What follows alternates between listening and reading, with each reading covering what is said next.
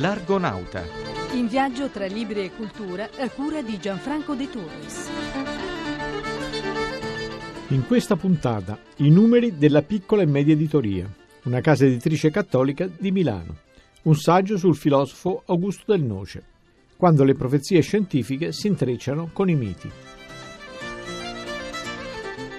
La decima edizione, speriamo non l'ultima, della mostra romana Più libri, più liberi, consente di fare il punto sulla piccola e media editoria italiana. Le case editrici che pubblicano da 5 a 10 libri l'anno sono 1567, quelle che ne pubblicano da 10 a 50 sono 1210. I titoli da tutte pubblicati nel 2012 sono stati 25.874 vale a dire il 45% della produzione nazionale, con un grande incremento rispetto al 2005 quando ne vennero pubblicati 19.763.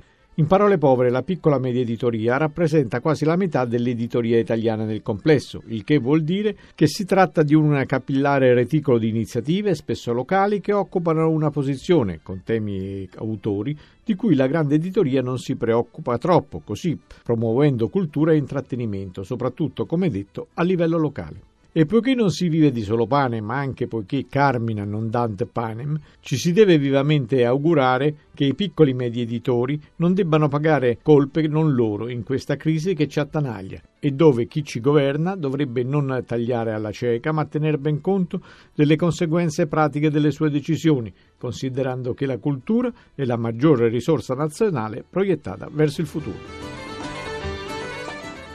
E a proposito di questo tipo di editoria, ecco Piccolo e Bello di Anna Maria Caresta. A Cesare Cavalleri, direttore delle edizioni Ares, chiediamo in cosa consiste il vostro lavoro. Nel contribuire alla circolazione delle idee nel mondo culturale. Noi siamo una casa editrice di testi prevalentemente saggistici, in particolare di storia, teologia e anche di letteratura. Nel vostro catalogo le opere sì. di San José Maria Escrivá, la vostra attività è collegata anche in qualche maniera a quella dell'Opus Dei? No, Ares è un ente morale assolutamente autonomo. Noi pubblichiamo con grande piacere le opere del fondatore dell'Opus Dei, che peraltro non abbiamo in esclusiva perché le pubblica anche Mondadori da altre case editrici e che sono senz'altro dei best seller. Comunque la casa editrice è totalmente indipendente dall'Opus Dei. Una casa editrice comunque che dà un'attenzione particolare al mondo cattolico? Sì, ma non solo. Siamo quelli che per primi hanno inaugurato quel filone che poi è stato ribattezzato di revisionismo storico sul risorgimento con i libri di Angela Pellicciari, di Massimo Milone e, e altri,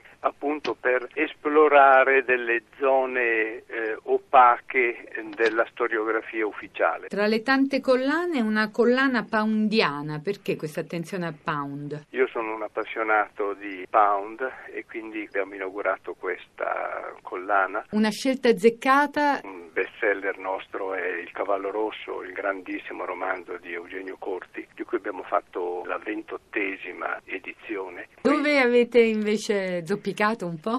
Potrebbe essere presuntuoso, ma non mi viene in mente nulla. Un altro dei grandi rimossi della cultura e della filosofia italiane è Augusto del Noce. La scheda è di Riccardo Paradisi. Lo scaffale delle muse. Libri e politica. Il saggio di Massimo Borghesi su Augusto del Noce, La legittimazione critica del moderno, edizioni Marietti 1820, è un lavoro essenziale per comprendere la cifra fondamentale del filosofo cattolico torinese, il cui compito è stato quello di liberare la tradizione dall'utopia archeologica, non dunque contrapposizione a Cartesio, ma lo sviluppo di quel cartesianesimo non ateo che conduce la filosofia da Malbranche a Rosmini, che opponendosi al naturalismo libertino esalta la connessione essenziale tra libertà dell'uomo e presenza di Dio. Del Noce, scrive Borghesi, perviene in tal modo a una legittimazione critica del moderno, senza che ciò volesse significare l'adesione modernistica al medesimo. Questo vuol dire che la legittimazione del moderno non implica la sua accettazione acritica, anzi la modernità compiutamente materialista e atea conduce non alla liberazione dell'uomo ma al totalitarismo comunista. Contro il quale non è sufficiente una semplice negazione. L'antimarxismo senza superamento, dice infatti Del Noce, porta solo alla società dell'opulenza, nella quale la vittoria sull'avversario viene realizzata con l'attuazione di una sua parte, quella nichilistico-tecnocratica, che consegue allo scacco delle idee rivoluzionarie. Ci sono certi argomenti storici tabù che vennero infranti quasi 40 anni fa. Ricordiamoli con il libro ritrovato di Mario Bernardi Guardi. The Man of Archangel, uno dei più interessanti studi sulla legione dell'Arcangelo Michele o Guardia di Ferro, creata in Romania da Cornelius Elea Codreanu nel 1927, appare a Londra nel 1966 sul Journal of Contemporary History. L'autore, Eugene Weber, insiste sui tratti rivoluzionari del movimento e sulla psicologia delle camicie verdi, in massima parte giovani. All'insegna di questa riscoperta, quattro anni dopo, Volpe pubblica la biografia Codreano il Capitano, vergata da un giornalista piemontese 26enne, Carlo Sburlati, ed oggi tutta da rileggere. Sburlati, attualmente attivissimo assessore alla cultura di Acquiterme, disegnando un attento profilo del leader legionario, si sofferma sul suo straordinario carisma di trascinatore. E non solo di masse, visto che negli anni tra le due guerre il verbo di Codreano affascinò intellettuali come Ciò Cioran, Eliade, Ionesco, ma cosa c'era dentro? Il mito dell'identità e del radicamento, della terra e del sangue, dell'amicizia e del lavoro, la concezione eroica dell'esistenza, la vocazione sacrificale, l'ortodossia religiosa spinta fino al fanatismo e la dura consapevolezza che la classe politica rumena, corrotta da un capitalismo rapace avvelenata dall'utopia marxista, stava precipitando il paese nella decadenza. Unica soluzione, la rivoluzione nazionale e tradizionale. Alla sua testa un'audace compagnia della morte. Il fascismo fu anche questo romanticismo estremo. Ci sono profezie scientifiche che si intrecciano con i miti, alla soglia del tempo di Alfonso Piscitelli. Dalla Lemuria al Big One. Magellano lo chiamò Pacifico per la mitezza delle sue acque, la dolcezza delle onde, ma il grande mare d'Oriente nasconde dentro di sé il fuoco ed anche le onde che reggono il gioco dei surfisti tutt'a un tratto si ritirano in maniera sospetta per poi aggredire la terra con violenti tsunami.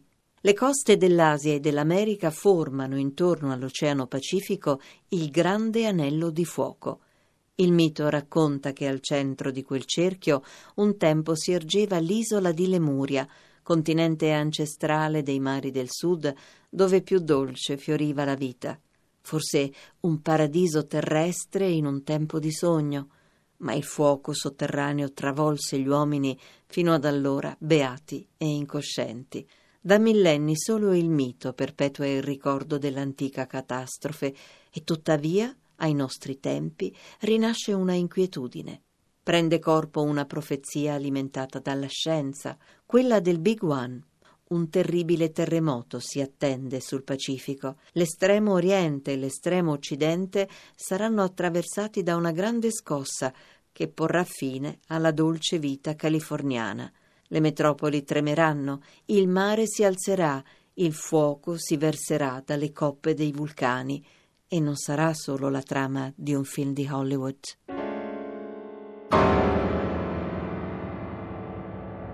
L'Argonauta rientra in porto, Gianfranco De Turris vi saluta e vi ricorda il sito web www.radio1.rai.it e la posta elettronica argonauta-rai.it. A domenica prossima. Vado su un asse d'equilibrio, voi siete giù e state a guardare, io qui fra due tetti a camminare.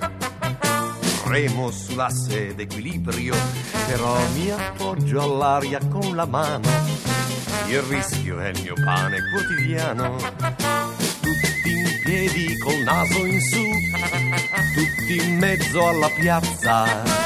Si è fermato e sta lì a metà, scommetto che non ce la fa. Vado in su e in giù, sono proprio bravo. Vado in su e in giù, so che me la cavo. Forse casco qua forse un po' più in là. Ah, mi dispiace tanto per voi, ma non casco mai.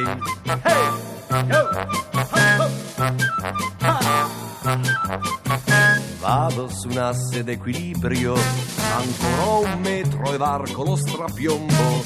Ma lì, porca miseria, c'è un colombo. Frrr, vivo su un asse d'equilibrio, sono un artista e non un ciarlatano.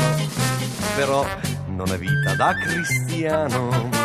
C'è chi sfotte guardando in su e c'è chi si innamora una vecchia sospira, oddio, ed un bambino grida, anch'io.